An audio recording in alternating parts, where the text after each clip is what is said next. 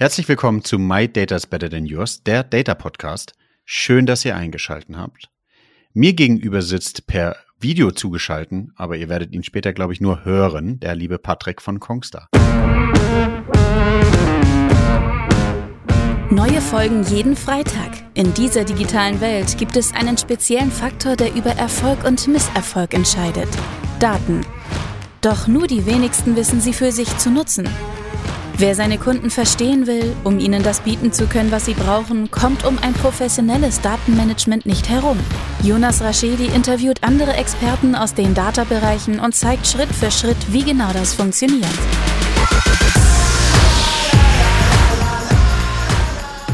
Hi Patrick. Hm, hallo Jonas.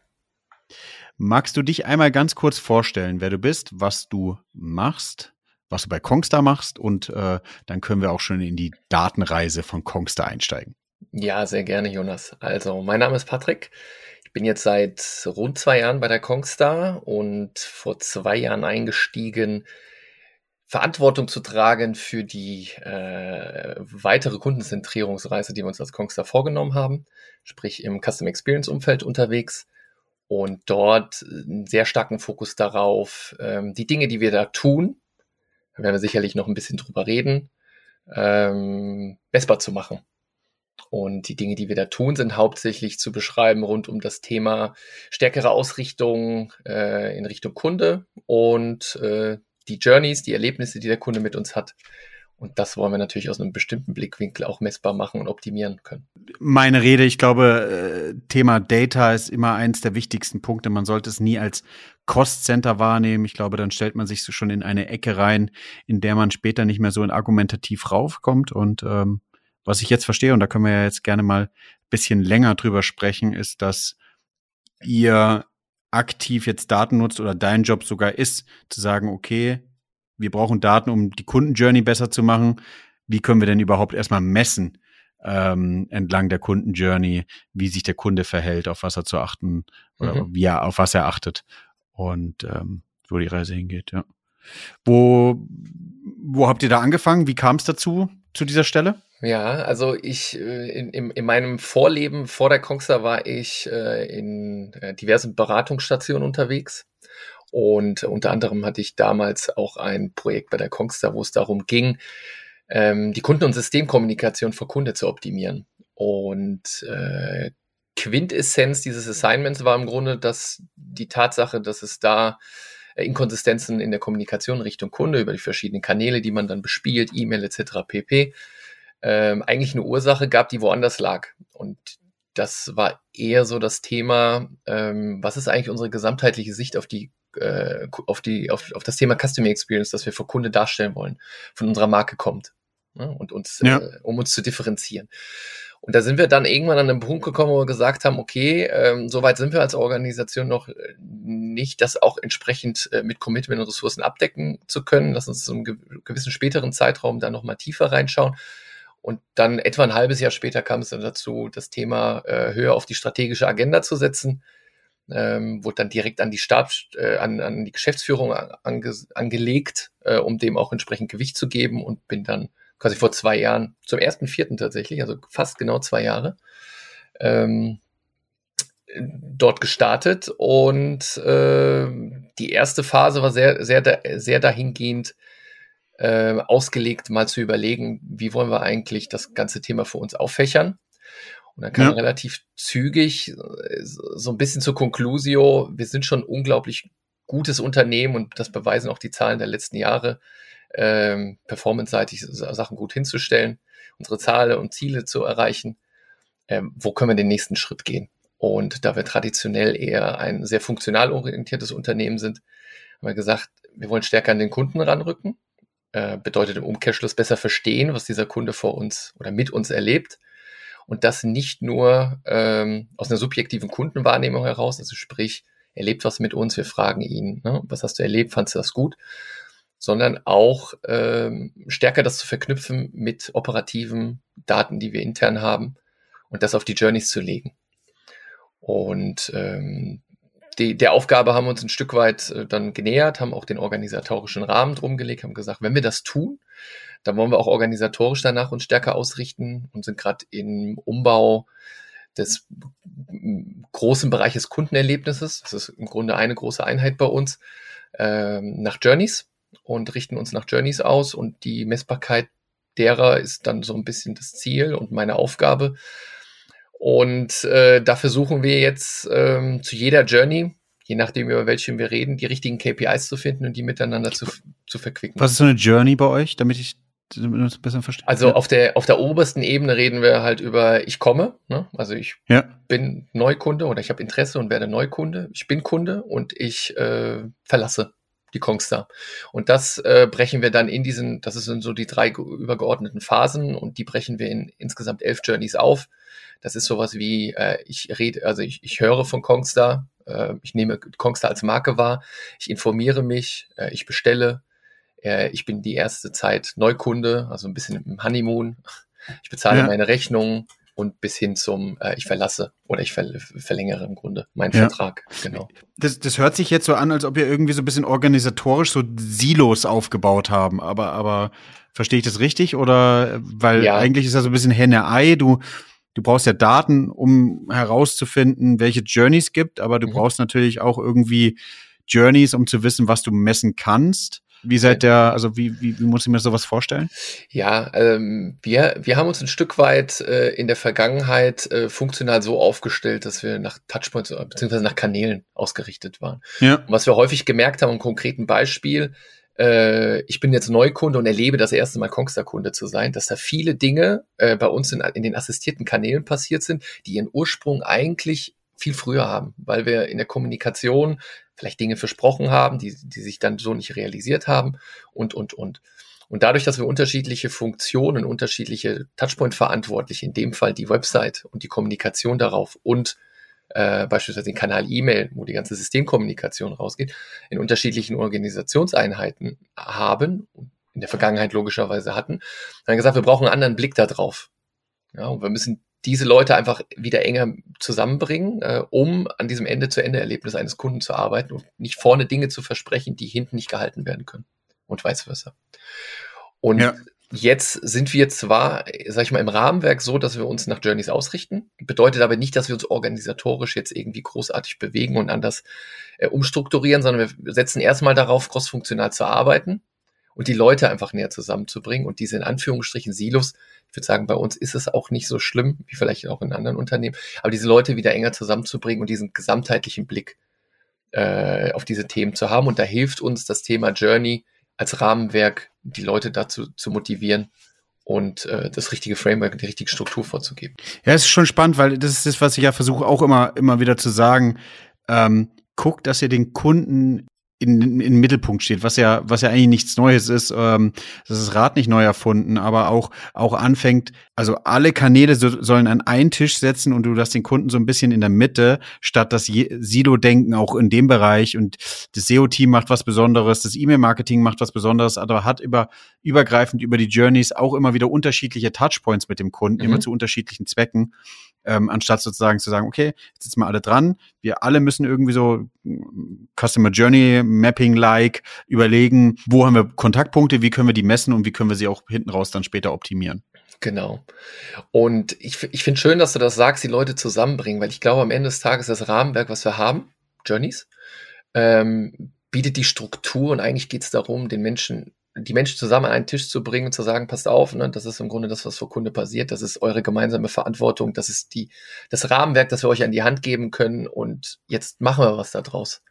Und was da halt unterstützend dazu kommt, ist, wenn du nicht aus dem Bauchgefühl agierst, sondern mit Zahlen, Daten, Fakten belegen kannst, wo liegen eigentlich die Pain Points, ne? wie, wie, wie sind die zu priorisieren, äh, wo muss man vielleicht mal tiefer reinschauen, ne? ähm, und das dann ein Stück weit auch ergänzt, um, um andere Insights, die du generieren kannst, weil einer unserer Kernaspekte gerade in dem ganzen Aufbau rund um Zahlen, Daten, Fakten und, und daraus ableitende Insights ist, wir wollen uns nicht nur darauf verlassen, äh, quantitative Zahlen heranzuziehen, um zu sehen, okay, ne, in, in, in der Bestellstrecke sind die Conversion Rates nicht optimal und da vor allem im, im Prepaid-Bereich, sondern das eher so als Signale zu nehmen, um zu wissen, okay, da ist was, wo wir reinschauen müssen. Und, und dann über qualitative Research-Methoden beispielsweise. Wir haben da äh, für uns jetzt über die letzten paar Monate auch ein Vehikel aufgebaut, in dem wir innerhalb von drei, vier Tagen in der Lage sind, Kongstar, sowohl Kongstar-Kunden als auch Nicht-Kunden zu akquirieren, äh, um mit denen auch in so, so, so qualitative äh, Research cool, ja. äh, zu gehen. Einfach das auch zu tun, ne? also die Signale aus den Daten heraus zu generieren und dann reinzugehen und zu sagen, okay, jetzt wollen wir es verstehen. Also es ja, passiert was, Haken dran. Ja aber was passiert? Ne? Und diese, diese, diese Kombination und Triangulation aus verschiedenen äh, Datenquellen, Datenformaten ist halt extrem wichtig, meiner Meinung nach. Weil rein aus den quantitativen Zahlen siehst du nur, da ist was, aber du verstehst noch nicht was. Und das gehört halt auch dazu. Patrick, wie muss ich mir sowas vorstellen? Habt ihr, könnt ihr messen, wie dann, wie jetzt eure Organisationseinheit, die ihr verändert habt, mehr Value fürs Unternehmen generiert? Könnt ihr einen Uplift sehen oder das wäre mir mega spannend rauszufinden. Ja, da sind wir jetzt tatsächlich, und das ist die Frage der Fragen, ne? immer bei dem Thema Custom Experience und ja. wie, wie messe ich da Value? Das ist tatsächlich, ich habe mich mit unglaublich vielen anderen Unternehmen in der letzten Zeit auch unter, unterhalten und, und wie die das so machen. Und es gibt dann nicht den goldenen Weg, den du beschreitest und der ist einmal vorgegeben und, und so läuft es. Wir sind da tatsächlich auch auf einer Reise, dies genau zu erörtern und für uns zu erkunden. Von daher, wir, wir haben noch kein, kein, kein laufendes System, das uns sagt, wenn wir das und das tun, passiert das und das auf, auf der Euro-Seite, ne? sowohl auf der, auf der Umsatzseite als auch auf der Kostenseite.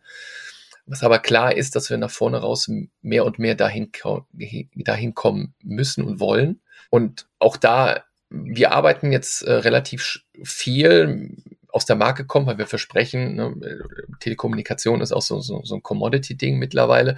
Wir verkaufen halt Plastikkarten, mehr oder weniger. Ne? Ähm, ja. Das, da ist nicht viel mit äh, Differenzierung an allen Stellen, sondern da müssen wir uns wirklich sehr genau überlegen, wo wollen wir was versprechen und halten. Das ist für uns Einfachheit und mhm. wirklich wenigen ausgewählten Journeys auch vielleicht was Differenzierendes. Ähm, das muss aber schon gut, gut, gut begründet von der Marke her sein.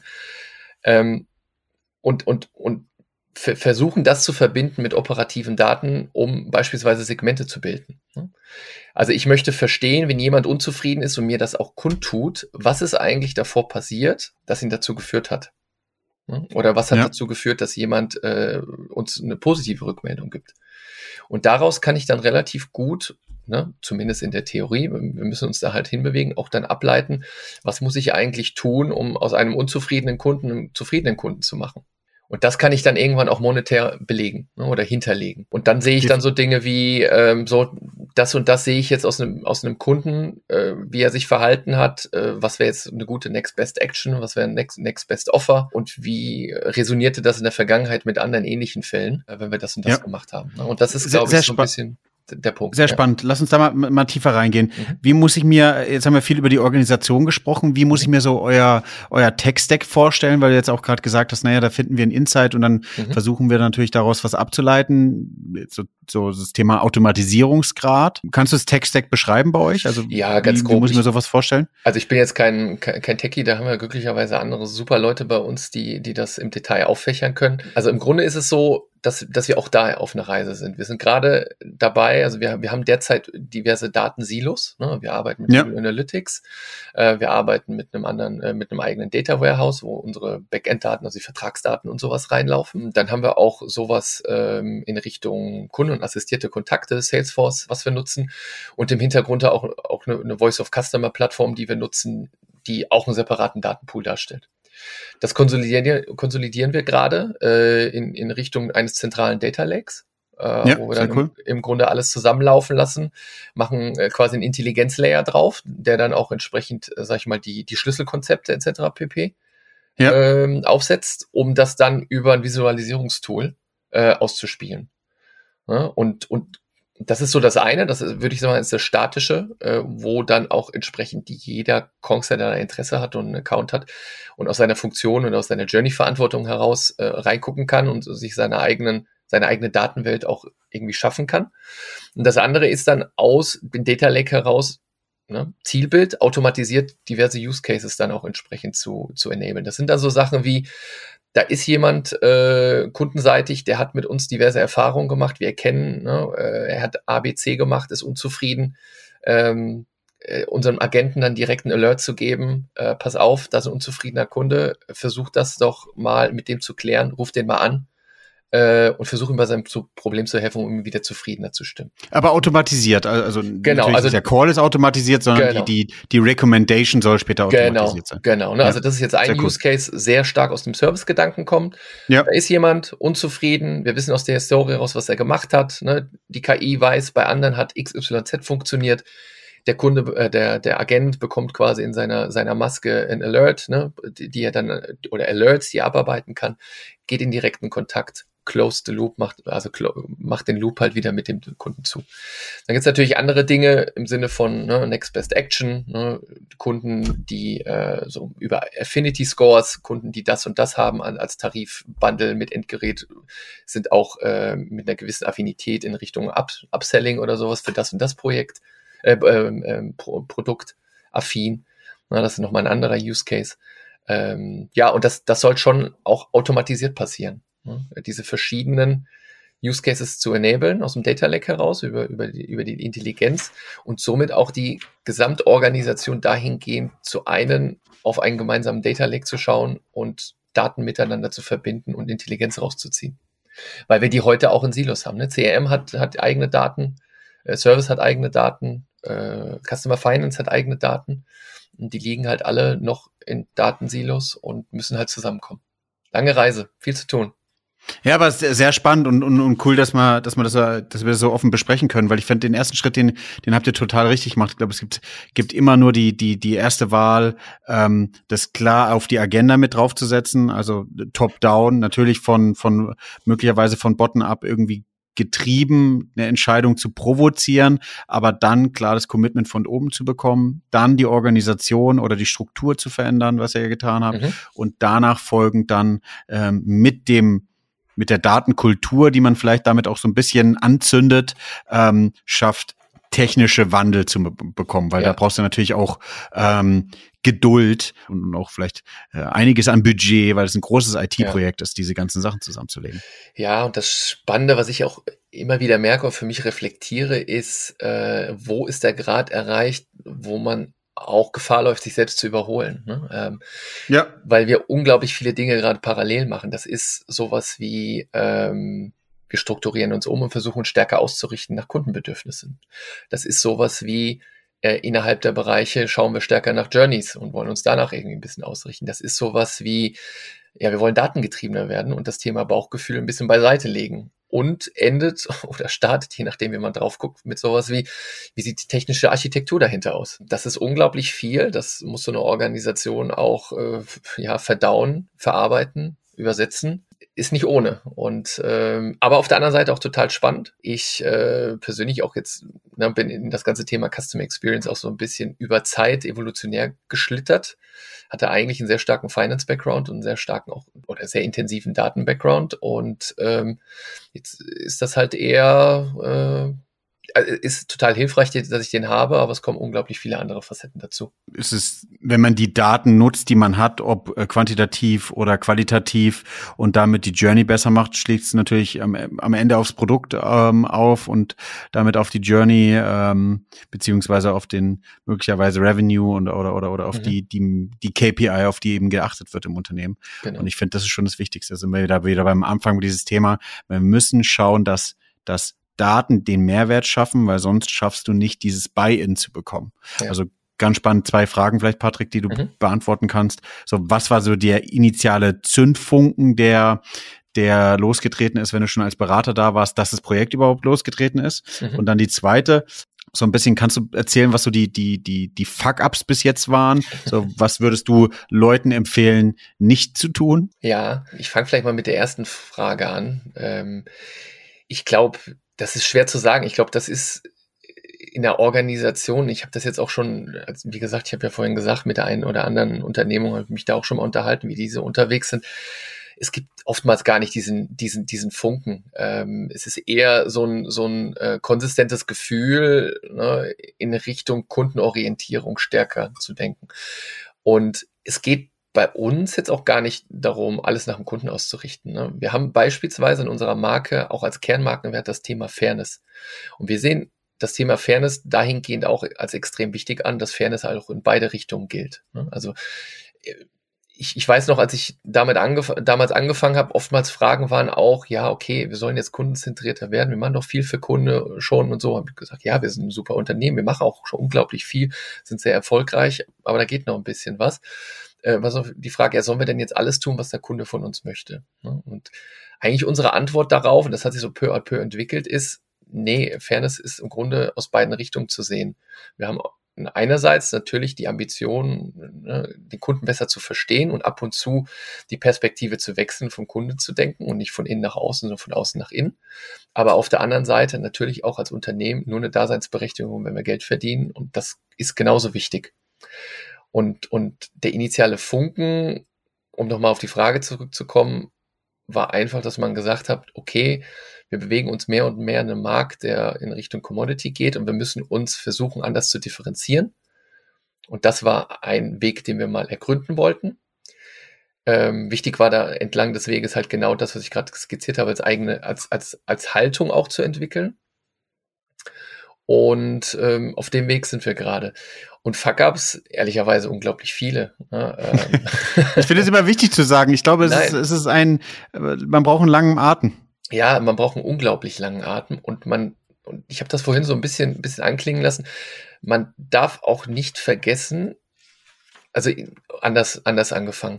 Ähm, ich bin beispielsweise jetzt in der Position, wo ich einen Großteil meiner, meiner Zeit, Montag bis Freitag, für diese Themen verwende. Und habe da einfach auch viel mehr Zeit, mich mit, den, mit den Themen auseinanderzusetzen. Und es gibt andere Menschen in der Organisation, die einen unglaublichen guten Job machen, über Monate, über Wochen, Monate und Jahre, genau das zu erreichen, was wir bisher erreicht haben. Und das sind halt auch nochmal andere Themen. Und die Leute da auch im Sinne eines guten Storytellings einbinden, etc. pp. mit auf die Reise zu nehmen, ist mit das Wichtigste, was man tun muss an der Stelle. Und ich habe jetzt gerade erst vor, vor, vor, äh, jetzt in den letzten zwei, drei, vier, fünf Wochen peu à peu auch für mich irgendwie das Gefühl bekommen, hey, Patrick, an einigen Stellen fühlt es sich so an, als hättest du den einen oder anderen verloren äh, und kann gar nicht so richtig folgen, weil für dich ist irgendwie einiges klar, äh, aber es kommt nicht so an. Und, und das als Haltepunkt mal zu haben und auch zu reflektieren, ne, erzählen wir eine gemeinsame Story, äh, haben wir das gleiche Verständnis, ähm, ist unglaublich wichtig und das, das darf man nicht vergessen an der Stelle. So eine Geschichte. Ne? Das ist dann eher so, so ein Haltungsthema, das ist eher so, so, so, so, so ein kommunikatives Thema. Aber auch methodisch ähm, ist es so, dass, dass wir in der Vergangenheit viele Dinge ausprobiert haben, äh, die dann nicht funktioniert haben. Sei es jetzt, dass wir gerade so im Sinne von qualitativ, äh, qualitative Insights generieren, qualitative Research machen, viele Dinge ausprobiert haben, die nicht funktioniert haben. Was aber überhaupt nicht schlimm ist, weil was wir uns eigentlich als Team, als CX-Team immer auf die Fahne schreiben, ist start small, but start. Und wenn du klein anfängst ja, cool. und sagst, das ist jetzt der minimale MVP, den wir haben, und wenn der nicht funktioniert, ist gut, dann tut's nicht weh, weil wir nicht viel investiert haben, dann ist das das, was du machen solltest. Und ein konkretes Beispiel ist, wir haben theoretisch ein relativ großes Konstrukt gebaut, wie wir unsere Journeys messen wollen und haben gesagt, jede Journey schauen wir uns aus vier Perspektiven an. Verdienen wir Geld? Äh, wie teuer ist die Journey? Wie erfolgreich ist der Kunde, sein Anliegen zu lösen? Und wie ist die subjektive Kundenwahrnehmung? Auf Papier klang das total hervorragend. Als wir dann mal reingegangen sind und haben geguckt, finden wir überhaupt die richtigen KPIs für diese vier Dimensionen, haben wir gemerkt, das funktioniert alles gar nicht so richtig. Und haben gesagt, lass uns jetzt den, den Spieß bisschen umdrehen. Wir fangen an und nehmen uns für jede Journey ein KPI. Und damit fangen wir an. Da messen wir die Baseline und da schauen wir, was unser Ambitionslevel. Und dann gucken wir gemeinsam, gibt uns das irgendwas. Und wenn wir das dann als gut empfinden, dann kommt zwei, drei, vier, fünf zusammen und mehr aber wir lernen. Ne? Und wenn es beim ersten Wind umfällt, dann fällt es um. Aber wir haben uns da emotional noch nicht so committed. als dass wir dann irgendwie sagen, Mist, ne, jetzt müssen wir dranbleiben, weil wir können es nicht mehr umkehren. Äh, an, an alle Hörer und Hörerinnen nochmal ganz klar. Ich finde dieses, dieses Pareto-Prinzip zu starten, zu gucken, es muss nicht perfekt sein, aber loszulaufen und das Teil mal anzufangen, ist, glaube ich, das, das Wichtigere. Ähm, ich ich habe letztens einen Spruch gelesen, ähm, fail enough to achieve enough, ähm, also wirklich Fehler machen zu dürfen. Ich glaube, wir sind mit den Daten in vielen Bereichen wirklich im wissenschaftlichen Bereichen auch also einfach Ansätze, wissenschaftliche Ansätze, an die man, die man auch Trial and Error probieren muss. Okay, funktioniert das? Funktioniert ein anderes Modell? Ähm, was sind so die Themen, die man, die man nach und nach angehen kann und auch mal zu sagen, okay, ähm, drei Modelle haben wir uns angeguckt oder ähm, drei Treiber für eine KPI, die irgendwie ausgeschlagen ist, haben wir uns angeguckt, daran liegt's nicht. Ähm, dann kann man das ja auch mit dem Ausschlussverfahren schon mal eben angehen. Ja. Auch mega wichtiger Punkt. Ja, kom komplett unterschrieben. Ist so, ein, ist so ein Thema, was mich nochmal interessieren würde, wäre so Datenkultur, Data Lineage als Buzzword. Ähm, wie, wie sieht bei euch so die, die Situation aus? Ähm, Thema Self-Service. Ähm, mhm. Seid ihr eher zentral aufgestellt und stellt die Daten den anderen Abteilungen mhm. zur Verfügung? Seid ihr so, ein, so eine Abteilung, dass ihr nur innerhalb dieser Abteilung mit Daten arbeitet? Mhm. Wie muss ich mir sowas vorstellen? Ja, also organisatorisch ist es bei uns so, wir haben einen eigenen Bereich, äh, der sich Data Analytics äh, nennt. Äh, das ist ein zentraler Bereich, der äh, im Grunde die ganze Datenstruktur, die ganze Infrastruktur zur Verfügung stellt, Anforderungen aufnimmt, zur Verfügung stellt, beziehungsweise verknüpft zur Verfügung stellt und dann den Fachbereichen äh, quasi als Option mitzuarbeiten übergibt. Mein Bereich ist dann tatsächlich in, in, in, in einem äh, funktionalen Bereich aufgehangen, äh, im, im, im Kundenerlebnisbereich ähm, wo wir dann halt sagen, okay, aus unserem Bereich kommen, das Thema Journeys ist im Grunde das Struktur Strukturierungselement, das brauchen wir dafür und arbeiten im engen Schulterschluss mit unserer zentralen Einheit zusammen. Ja. Und jeder unserer Fachbereiche, unserer funktionalen Fachbereiche hat im Grunde diese Schnittstellen. So. Und das Spannende ist jetzt im Grunde genau diese Schnittstellen zu überbrücken, weil dieser gemeinsame Data Lake und die Use Case, die ich vorhin habe, versucht ein bisschen anzuskizzieren, kommen ja nur zum Leben, wenn auch wirklich verschiedene Fachbereiche da auch zusammenkommen. Und dieser mhm. zentrale Bereich Data Analytics spielt eine unglaublich wichtige Rolle dahingehend. Ähm, einmal haben die äh, genau meiner Meinung nach das richtige Selbstverständnis und eine hohe Motivation dahin zu gehen und zu sagen, wir als Company müssen data-driven werden. Das sind die einzelnen Bereiche, sondern wir als Company. Und äh, auch die Fachbereiche merken, für uns wird das immer, immer und wichtiger und partizipieren da auch sehr, sehr, sehr aktiv. Und im Grunde die große Herausforderung ist, dieses äh, alles zusammenbringen und äh, über die funktionalen Silos hinausschauen, welche Kombin oder welche Möglichkeiten sich aus Kombination verschiedener Datentöpfe ergibt. Ich überlege gerade, ähm, in welche Richtung wir noch abbiegen können. Hast du ein Thema, wo du sagst, hey, das ist weil du dich auch mit vielen ausgetauscht hast, noch ein Thema, was extrem spannend war? Ja, was, was ich ja persönlich auch total spannend finde, ist, wie unterschiedliche Unternehmen äh, umgehen, äh, im Sinne von besser zu verstehen, wie sie vor Kunde performen, äh, welche Ableitungen sich treffen lassen und was man dann im Grunde damit macht. Und äh, was ich oftmals so als Rückmeldung bekomme, ist, dass im Grunde das ganze Thema NPS äh, und die Treibermodelle, die dahinter sind, so das Nonplusultra oder der, der, die Goldrandlösung für viele Unternehmen sind und, und in die Richtung auch tendiert wird. Jetzt habe ich vorhin ja schon mal erwähnt, und da wird mir jetzt auch mal, mal interessieren, wie du das siehst und was du so für Erfahrungen gesammelt hast. Ähm, bei uns ist es so, wir sagen halt äh, Telekommunikation, äh, Plastikkarte, Commodity, Differenzierung an bestimmten Stellen. Da ist der NPS natürlich eine wichtige Größe, aber bei uns geht es viel stärker darum, Einfachheit in den Vordergrund zu stellen. Und für uns die treibende Kraft an der Stelle oder treibende KPI ist im Grunde nicht der NPS, sondern der Customer Effort Score. Also im Grunde nach jeder hm. Journey die Frage an den Kunden, lieber Kunde, du hast gerade dies und das mit uns getan. Wie einfach war es für dich, dies zu tun? Und ein hoher Score bedeutet, dass wir unseren Job gut getan haben. Der aber eigentlich auch wieder ein MPS ausschlägt, oder? Also der, äh, der, der, der Customer Effort Score ist sozusagen ein Treiber für NPS, oder?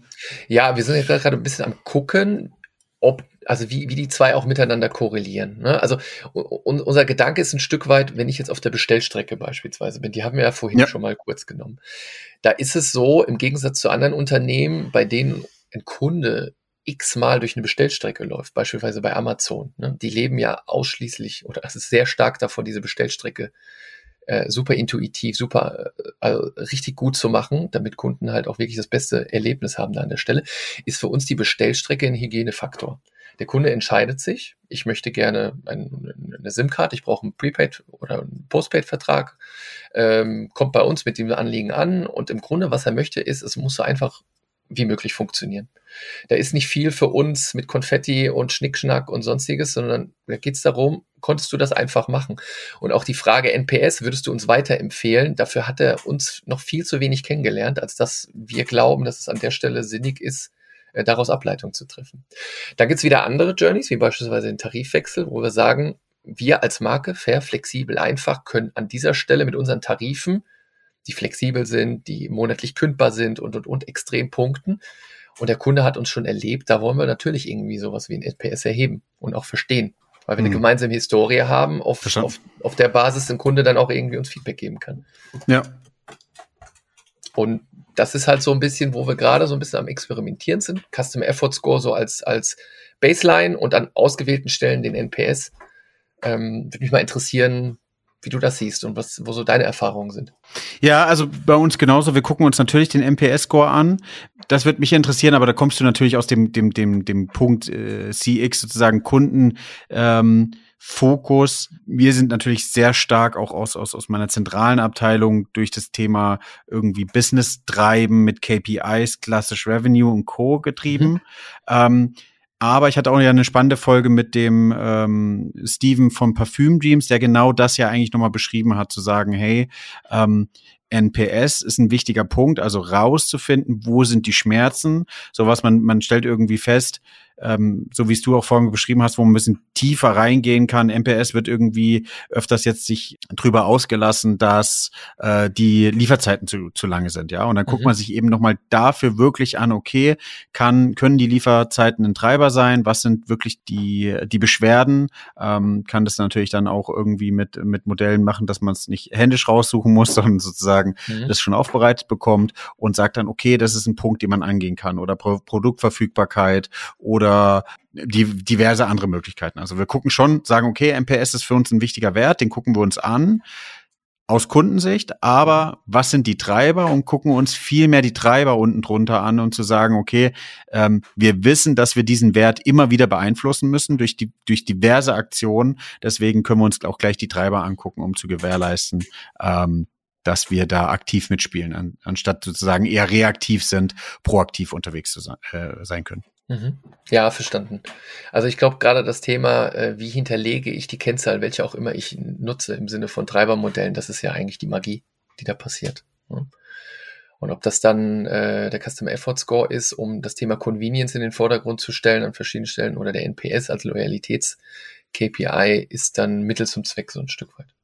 Ja, sehr spannend. Ich glaube, ähm, Patrick, du hast nochmal eine spannende Folge oder eine spannende Insight so ein bisschen aus dem, aus dem, aus dem Kundenblickwinkel mitgebracht. Also klar den Fokus bei euch über den, über den Kunden zu bringen, nochmal klar zu sagen, hey, erstmal Organisationswandel first, ähm, dann auch ebenfalls die Technik hinten dran, dann wirklich dieses äh, Versuchen, das zentrale ähm, Data Lake, hast du es genannt, bei euch aufzubauen und dann den Fokus zu haben, viele Sachen zu automatisieren. Spannender Gedanke, auch da nochmal an die Hörer und Hörerinnen, so was der, der Patrick nur in einem Halbsatz eigentlich erwähnt hat, so dieses Thema, naja, wir können es dann ja auch an die, an die, an die äh, Callcenter Agents geben, würde ich es jetzt mal bezeichnen, ist auch ein spannender Case, den man sich mal bei, bei der CDP anschaut, wirklich zu sagen, okay, wenn ich eine Customer Data Plattform integriere und ein zentralen Blick auf den Kunden habe, dann muss ich natürlich auch gucken, dass zentrale Units, CRM, aber auch, wenn man einen Callcenter betreibt, auch das Callcenter darauf Zugriff hat und reagieren kann, wenn sie nämlich auch da die ganze Customer Journey sehen. Mhm.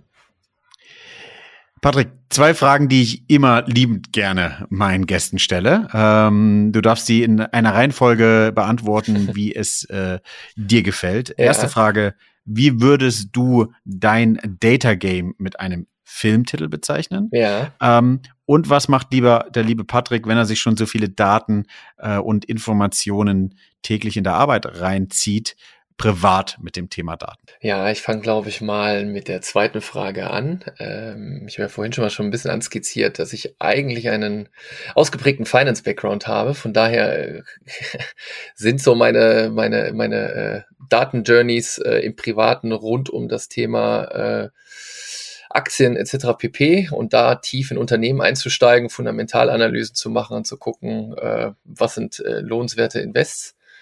Ähm, so, das ist so ein bisschen, ja, mein, privater Background, so, äh, den, den ich mir ein bisschen aufgebaut habe über die Zeit. Und das zweite ist, dass ich mich unglaublich gerne in Themen äh, dann reinfräse, äh, wo ich Dinge mal berechnen muss. Konkretes Beispiel. Wir haben jetzt, äh, meine Frau und ich, uns einen Schrebergarten letztes Jahr in äh, Köln zugelegt. Und da stellte sich jetzt entlang des Weges so ein bisschen die Frage, wie wir den äh, äh, stromtechnisch autonom gestalten und sich dann mal reinzufräsen und zu überlegen, äh, wie sieht eigentlich äh, im Sinne einer Inselstrom äh, Solaranlage ein Schaltplan aus, äh, wie viel Watt braucht man oben, wie übersetzt man das in Amperestunden, welchen Wechselrichter mit welcher Watt Wattleistung braucht man und und und. Das, das, sind dann so lauter Dinge. Wenn dann so, so, so inhaltliche Themen zusammenkommen mit Zahlenspielen, da bin ich auch relativ schnell Feuer und Flamme. Und ja. äh, da kann ich dann, wie bei dem Fall, äh, auch mal ein ganzes Wochenende mit verbringen. Ähm, und zu deiner anderen Frage, ich habe ja vorhin erzählt, dass im Grunde so ein bisschen das Zielbild ist, Daten zusammenzubringen, äh, Intelligenz draus zu ziehen, Ableitung zu machen, um dann die richtigen Use Cases zu bedienen. Und vielleicht klingt das ein bisschen abgedroschen. Ich weiß nicht, wie viele verschiedene Titel du schon hast, aber ich mag den Film Moneyball extrem gerne. Oh, und, nice. Ähm, ja.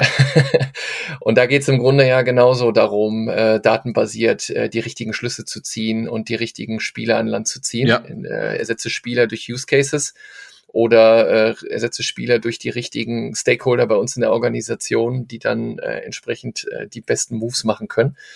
Und ich glaube, das wäre die Antwort auf, auf die andere Frage. Ja, sehr spannend. Moneyball habe ich äh, ehrlich gesagt auch vor drei oder vier Wochen wieder angefangen zu gucken, weil es ja. äh, weil's so ein cooler Film war. Ich finde, der, der kombiniert so viele Themen wie ähm, wie so, äh, man muss dran glauben, man muss durchhalten, man muss irgendwie schaffen, ähm, dann auch äh, politisch dafür irgendwie ein bisschen ja. ein bisschen Rückhalt bekommen. Und ähm, das war war glaube ich schon ein cooler Case. Ja. Und es ist nicht nur eine Fiktion in einem, in einem Film, sondern wenn man sieht, und das beobachte ich auch hier und da mal äh, parallel, äh, vor zwei Jahren oder drei Jahren war ich beispielsweise mal auf der Lit Cologne, da ging es rund um das Thema äh, Daten oder Data-Driven im, im Profifußball oder im Profisport allgemein. Wenn man so ansieht, äh, wie eine NBA, wie eine NFL vor allem auch funktioniert, ja. äh, nicht nur im Film, sondern auch in Realität und wie sowas peu à peu rüberschwappt gab es auch äh, in Dänemark beispielsweise einen Fußballverein, der das äh, mit Irland heißen die, glaube ich, die das mal auf die Spitze getrieben haben. Das sind schon super spannende Geschichten, die man sich mal anschauen sollte, wenn man da Interesse dran hat, weil das ist nicht nur irgendwie in Filmen so, sondern peu à peu äh, findet das auch Einklang oder ein Einmarsch so in unsere Geschichten, die wir tagtäglich erleben, nicht nur im Business-Kontext. Ja, Patrick, ähm, die letzten Worte gehören dir. An meiner Stelle nochmal gesagt, solltet ihr den Podcast noch nicht kennen, Apple Podcast und Spotify einmal abonnieren drücken. Solltet ihr schon mit Apple oder Spotify den Podcast hören, würde ich mich extrem freuen über eine Bewertung oder über ein Shoutout bei LinkedIn. Ähm, ich glaube, Patrick hat heute nochmal ganz klar gezeigt, dass es total spannend ist, Thema Data, Informationen in der Organisation nochmal nach vorne zu bringen, mehr in die Sichtbarkeit zu bekommen und darüber Value fürs Unternehmen zu generieren. Die letzten Worte sind deine, Patrick. vielen lieben Dank, Jonas. Ja, erstmal vielen lieben Dank, dass ich heute Gast bei dir sein durfte. Äh, danke für das super nette Gespräch. Ähm, und da draußen an die Zuhörer kann ich nur empfehlen, äh, sich nicht nur diesen Podcast anzuhören, sondern alle anderen auch. Äh, ich habe auch in relativ kurzer Zeit, äh, als ich den entdeckt habe, alles mal durchkonsumiert und die Kombination, wie vorhin auch Triangulation sagte ich, glaube ich, aber die Ko Kombination ja. der verschiedenen Perspektiven ergeben einem unglaublich viele Perspektiven, äh, neue Perspektiven, die einem äh, super viel Inspiration geben für, für den tagtäglichen Umgang mit Daten und auf neue Ideen bringt, an die man gar nicht gedacht hat. Von daher großes Lob auch an deine Podcast-Reihe. Danke, danke. Gerne.